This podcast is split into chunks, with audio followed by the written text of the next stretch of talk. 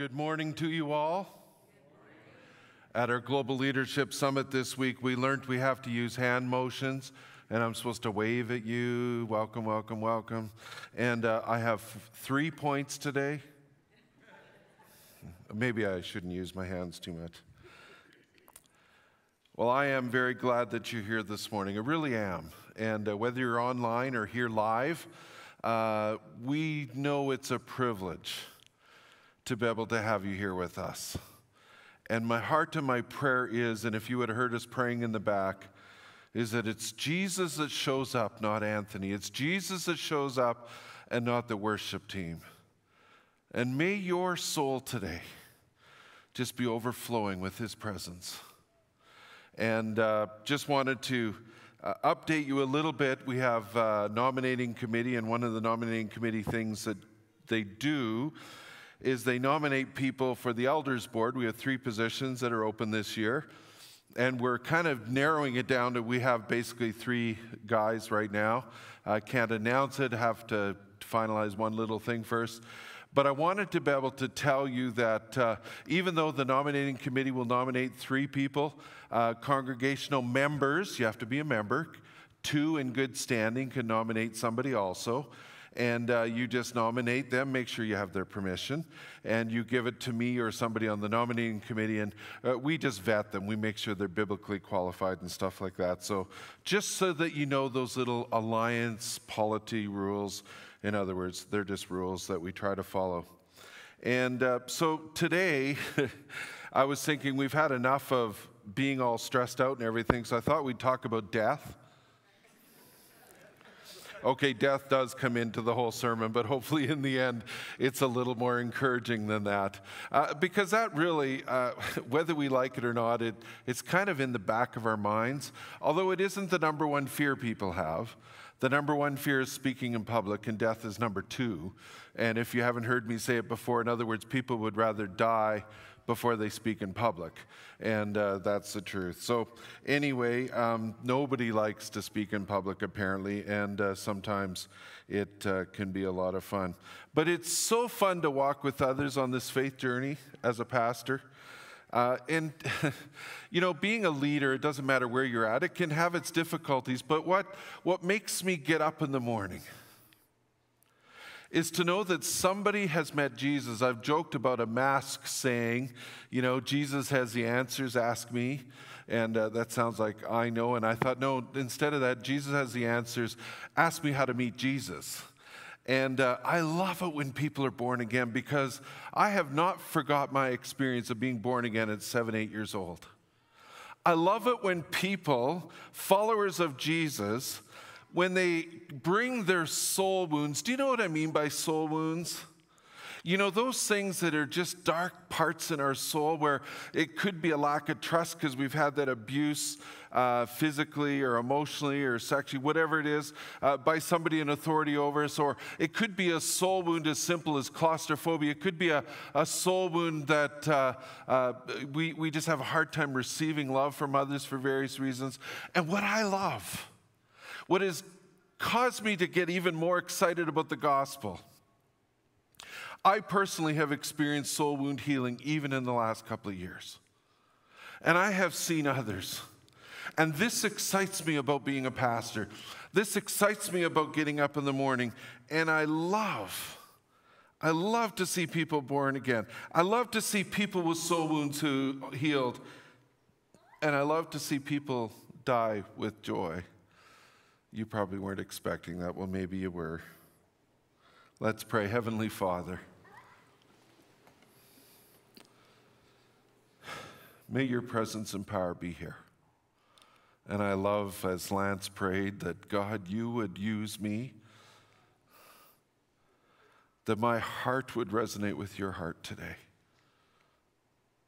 and that people would feel and sense your presence that this Jesus, who you are my friend, you are the one that heals, you're the one that restores, you're the one that resurrected. And you invite us into resurrection. Oh God, would you be here with us today? Open up our minds. In Jesus Christ's name I pray. Amen. So last week we looked at the whole idea of the hope of heaven and that heaven is very real. And that whole concept, if you remember as we went through the text, about how this earth will be destroyed, and that those who are not followers of Christ, unfortunately, evil is going to be vanquished. And it's going to be a new heaven and an earth, a new earth, and that should call us to a different lifestyle, a different way of living. And today, like I said, I want to look at the topic of death, but, but more about death and resurrection. I want you to start by turning in your Bibles to Luke chapter 23 because, of course, the Word of God is where all truth comes and flows from. So, Luke 23 40. And I want to set up a bit of the background. So, this text in chapter 23, if most Bibles will say this is the crucifixion of Jesus. And when you get down to verse 23, what's happened is Jesus is hanging on the cross, and the text begins to talk about the person on his right and the person on his left. And the text is clear that these are two criminals. And I can tell you that being bedfellows, in other words, they're in the same boat, they're all about to die. And I want you to understand as we jump into the conversation that these three people were very aware that their time was short. I mean, we love to fool ourselves, eat, drink, and be merry, for tomorrow we die, or, or we just live like there is no death coming. But these three really knew it. So let's listen in on the conversation, starting in verse 39. One of the criminals who hung there hurled insults at him. Now, this is at Jesus. Listen to the insult. Aren't you the Messiah? He says mockingly. Save yourselves and us. Right to the death defiant right to the death. Do you know anybody like that? I hope when you're looking in the mirror, it's not you. Defiant right to death, but listen to this. But the other criminal rebuked him. Don't you fear God, he says, since you are under the same sentence? In other words, hey, we're about to die. Don't you know what's about to happen? Verse 41 We are punished justly, for we are getting what our deeds deserve. But this man has done nothing wrong. Now, I don't know how this thief recognized the deity and the presence of holiness in front of him, but he did. Verse 42 Then he said, turning to Jesus, Jesus, remember me when you come into your kingdom. I want you to understand that when he said that statement, he was declaring his belief and faith in the Messiah that hung there. And we often will get into these uh, kind of formulas and telling people how they need to be born again. And I, I, use formulas and how you can become a Christian, you know, how you repent and believe and confess and all that kind of stuff. But the bottom line, what's important when you come to Jesus, like in this guy's case, he recognized who Jesus was and he said, I need you. Would you help me? Jesus answered him, Truly I tell you, today you will be with me in paradise. Simple application that we can get out of this. Jesus has the answers. He is the Messiah. And if you believe in Him, when you die, you're going to be in paradise. You're going to be in heaven. Please note and pay attention to those two very important things. We are so independent as people. Uh, we don't need anybody. I mean, that's really, go back to Genesis, the fall of Adam and Eve, the fall of mankind, and it was all about what I want, what I need, what I think's best. I am boss, I am God, and nobody will tell me what to do. Sound familiar?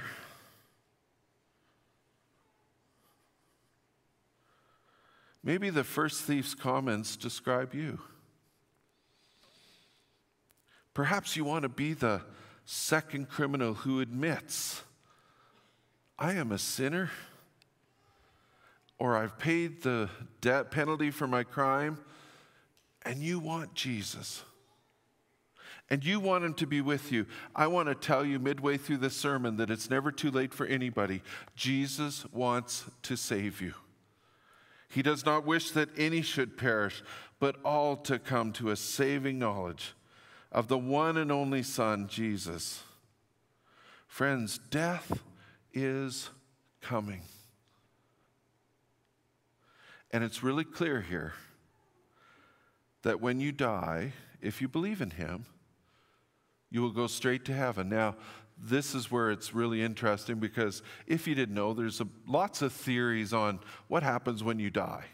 And it's taken from this scripture and that scripture, but I'm going to take it straight up that say, whatever your position, whether you believe in soul sleep or whether you believe that, you know, you won't have any consciousness spiritually until you meet your body in there, whatever it is, the bottom line is when you die, from your perspective, when you close your eyes, when you breathe your last breath, you are going to be in paradise. You're going to be in heaven. That's what's going to happen. Now, there's 101 stories out there. My own uncle, as he's breathing his last breath, he cried out, Do you see it? It's beautiful. The angels are singing. And he stopped living. When you die, from your perspective, you're going to be in glory. Now, there's all sorts of theology, but I just want you to keep that in thought as Jesus on the cross described that to the guy right next to him. But here's the thing we have an immediate in heaven statement, and yet this guy's body obviously was put in the ground as Jesus was. So I want you to turn in your Bibles to 1 Corinthians chapter 15, verse 35, and we start to see a little bit of the truth unfold, so to speak. 1 Corinthians 15, now, this is a wonderful chapter about death and resurrection and all that kind of stuff. We jump in in verse 35 and it says, But someone will ask, How are the dead raised? With what kind of body will they come? Now, I mean, I'm sure in the minds of the people thinking this, they're thinking about, well, you know, if somebody died 3,000 years ago, it's basically just dust left. But listen to this. Verse 36 How foolish. What you sow does not come to life unless it dies. When you sow, you do not plant the body, that will be, but just a little seed, perhaps of wheat or something else. And if you have done any scientific biology research at all, you understand that, you know, even at the beginning of life, there's just little elements that go into the ground. And I believe when we die, even if all that's left is one little speck, at the resurrection, at the trumpet call, the dead in Christ will come. Your body will be reborn. And I am so excited because I won't have all my plane crash and motorcycle injuries. I won't have arthritis anymore. I won't have a body that's getting old and a bladder that has to get up in the middle of the night. I'm looking forward to my resurrection body. Are you? It's exciting. Now, if you're young and spry and fit, I'm jealous of you. You don't know that which I talk, but it'll come. Just give it time. Jump to verse 44. Speaking of this body, it is sown a natural body, it is raised a spiritual body. Now, jump down to verse 50. I declare to you, brothers and sisters, that flesh and blood cannot inherit the kingdom of God, nor does the perishable inherit the imperishable. Listen, listen. I tell you a mystery. We will not all sleep, but we will all be changed. in a flash, in a twinkling of an eye, at the last trumpet. For the trumpet will sound, the dead will be raised imperishable, and we will be changed. And yeah, we're talking about death today. But more important, we're talking about resurrection. And our master, our, our servant, our, our Savior, Jesus Christ, He showed us it could happen. He showed us it will happen. He died and laid in the tomb, and on the third day, He was resurrected. Death is coming, but it's opportunity. My daughter uh, ordered a butterfly kit. Has anybody ever ordered one? I'd never heard of this before. So I asked her, So what came in this butterfly kit? Did a beautiful butterfly come? You can probably guess the answer. Nope. Guess what came? Anybody? It was a caterpillar. she got two of them because she ordered two kits. Came with a little kind of cage and uh, they had to feed this caterpillar leaves and different grasses and different things. And, and honestly, the little caterpillar was a little bit ugly and slimy and gross. And, but her girls, being that they are, they love to pick these little things up and play with them. And they'd always be asking, Mommy, when's the beautiful butterfly coming? And then one morning, they didn't see it happen, but one morning they got up, and both of these little ugly, little worm looking things were in cocoons. I mean, they were in the grave, they were dead, they were gone. And the girls were going, Where's my little wee caterpillar? And mommy said, Just wait. And I, I asked her actually just this morning, I said, How many days did you have to wait? Now, in Jesus' case, it was three days. And in some of the saints' cases, a few thousand years, but in a week to 10 days, my daughter said one day they got up and out of the cocoon comes a wing and new antenna and another wing with beautiful colors. And the, butterfly began to stretch, and her girls were saying, Well, how did that come out of that ugly little caterpillar? And I love how God puts illustrations in society about what our life's going to be, how our seed is going to be put into the ground, and, and one day that little seed, as little as might be left, is going to be resurrected. This is exciting. This is unbelievable. And we need, as followers of Christ, to understand this, and it hopefully will motivate us and death is coming, but it shouldn't scare us. It, death no longer has a sting, as this text keeps on and says. But death is an opportunity to be changed. Death is coming. But, friends, wait for the butterfly. Wait for the butterfly. So how does this new body thing happen? One more passage to turn to, 1 Thessalonians chapter 4 verse 13. And by the way, this is not even close to being exhaustive when the scriptures talk about heaven. Because within the scriptures, Jesus even talks and tells a parable of a rich man who goes to heaven and he says, uh, I want to go back and warn my brothers and sisters. And as Jesus tells the story, he said, Even if you were to rise from the dead, they wouldn't believe. You know, it really is about our hearts. Even for a lot of people, you can give them a miracle. God could literally stand before them and their unbelieving heart wouldn't believe. That, that sort of thief on the cross attitude that mocks. Come on, save yourself. 1 Thessalonians chapter 4, verse 13. Brothers and sisters, we do not want you to be uninformed about those who fall, about those who sleep in death there's so much imagery there, and, and I love how the text uses the word sleep. You know, that's why some theologians call what happens before uh, you get your body a soul sleep. So that you do not grieve like the rest of mankind. Now, listen to this. It didn't say that you shouldn't grieve. My wife just buried her dad four weeks ago. It was devastating, it was sad. My wife is still in deep sorrow. It doesn't say you shouldn't grieve, but she doesn't grieve like the rest of the world. If you were to hear my wife's words, she talks about her dad, 95 year old dad, who, whose heart was gotten so weak, she, he no longer had blood flow to his brain, he couldn't remember anything. And she now knows that in the spirit, she, he is dancing with the Lord and, and likely has lots of questions because that's his personality. But we do not want you to be uninformed about those who fall to sleep in death, so that you do not grieve like the rest of mankind who have no hope. For we believe, now listen to this, for we believe that Jesus died and rose again, and so we believe that God will bring with Jesus those who have fallen asleep in him.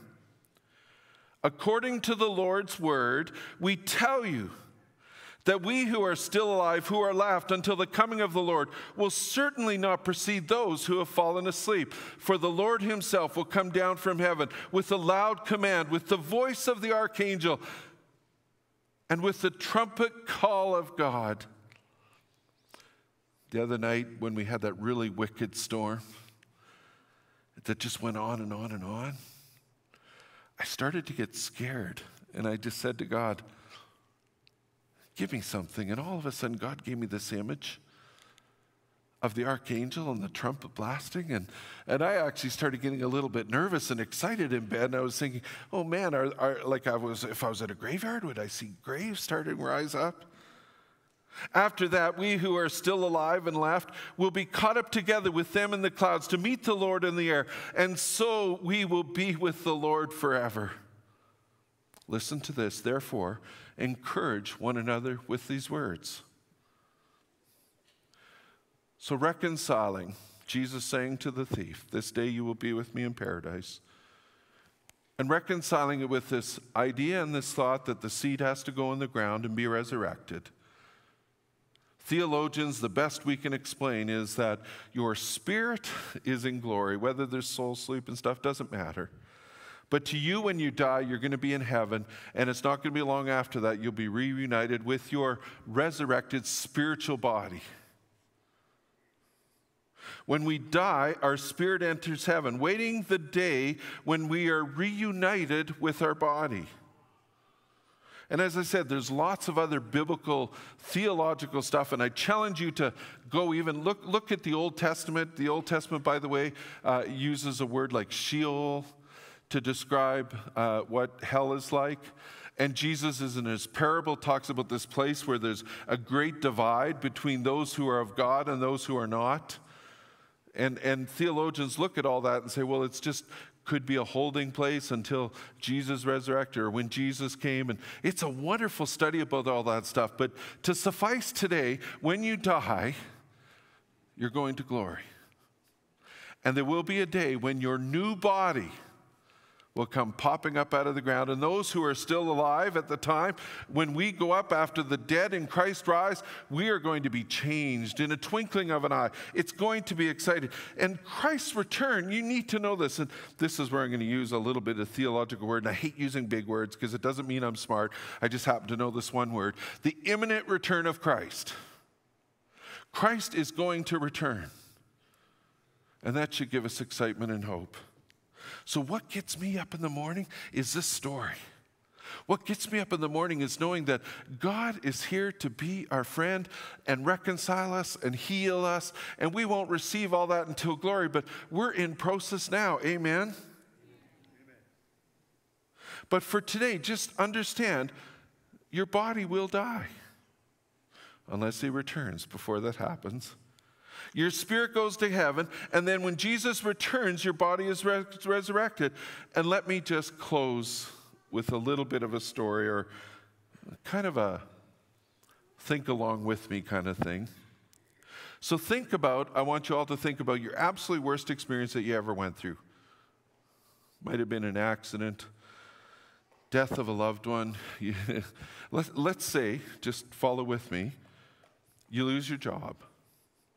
It's never happened to any of us in Grand Prairie, hey? And after you lose your job, your house burns down. And after your house burns down, they come and repossess your car. I, just want to say, I believe death is going to be a bit like that. But let's say someone came to you as you're sitting on the highway, literally naked.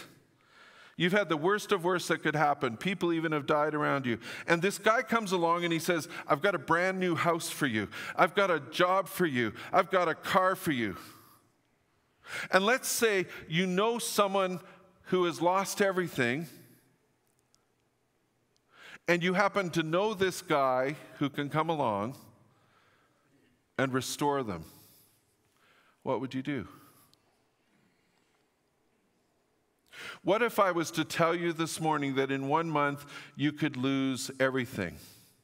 What if I could tell you that you may even die soon? I want to say to you, death is coming, but I know a guy. Death is coming, but I know a guy. And I just want to end with one question in regards to this. Does your life reflect your eternal destiny? Are you willing to share the hope that you have, this kind of encourage one another with these words? Are you willing? And, and I, I thought this morning, I was sitting on the front pew, oh, I should have got it made. You know, Jesus is the answer. Come and ask me how to meet him. Something like that on a mask. We should get a whole bunch of them and sell them out. See how many are brave enough. And a lot of us won't be, even as I shared last week about D- Mr. Moody, Pastor Moody, and how he offended so many people, but millions came to Christ because of his willingness to offend. Are you scared of death? Well, let's be honest, none of us look forward to it. Would you like your job to be lost, your house to burn down, your car to be repossessed? But, friends, I know a man, and so do you. Let's bow our heads and pray. Heavenly Father, death is coming. Oh, give us that illustration of that Next time a storm rolls by, give us that, that, that illustration of the clouds parting and the archangel declaring and the, the trumpet blowing and the graves ripping open and, and we being caught up in the air. Oh God, give us those images and may they carry us. And those of us who are going through grief, those of us who just feel like we've lost all hope because somebody very close to us, very dear to us, has passed away, oh God, speak to our soul, soothe and heal that grief, and help us to know the truth. And may the truth set us free, and may it put a smile on our lips. And it isn't that we won't still grieve, but oh God, we need this truth embedded in us. We need this truth to motivate us. We need your Holy Spirit to sear it into our consciences.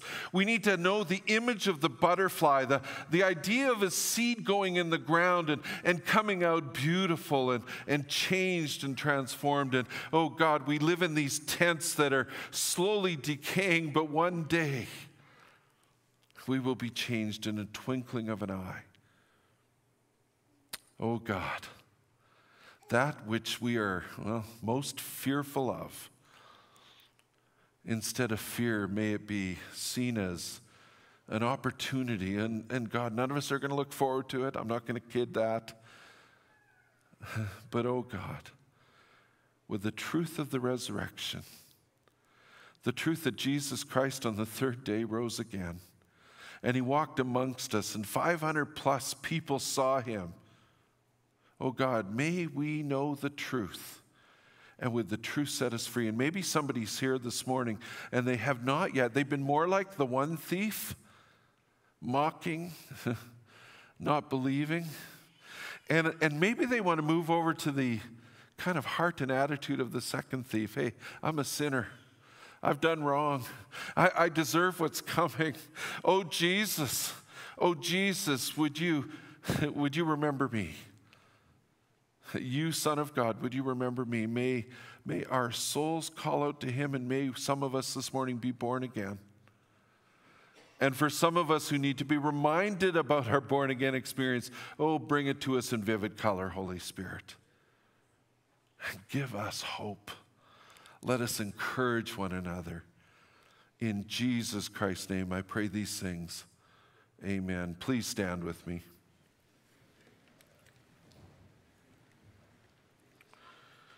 Now, the First Thessalonians 5:23 passage I always end with, even in this context, even in this context, it should lift you up and, and cheer you up. And, and if you're going today and you're thinking, okay, it was kind of interesting, not sure if it really helped me, all this talk about death, it's all I can think about. May your soul think about resurrection. May your lifestyle literally be changed Uh, may your attitude towards other peoples be transformed because you know the hope and the belief that's in you. 1 Thessalonians 5:23 says, "May God himself, the God of peace, May He sanctify you through and through. May your whole spirit, soul, and body be kept blameless at the coming of our Lord Jesus Christ. Isn't that going to be beautiful? The coming of our Lord Jesus Christ? The one who calls you is faithful and He will do it. Amen? Go in peace.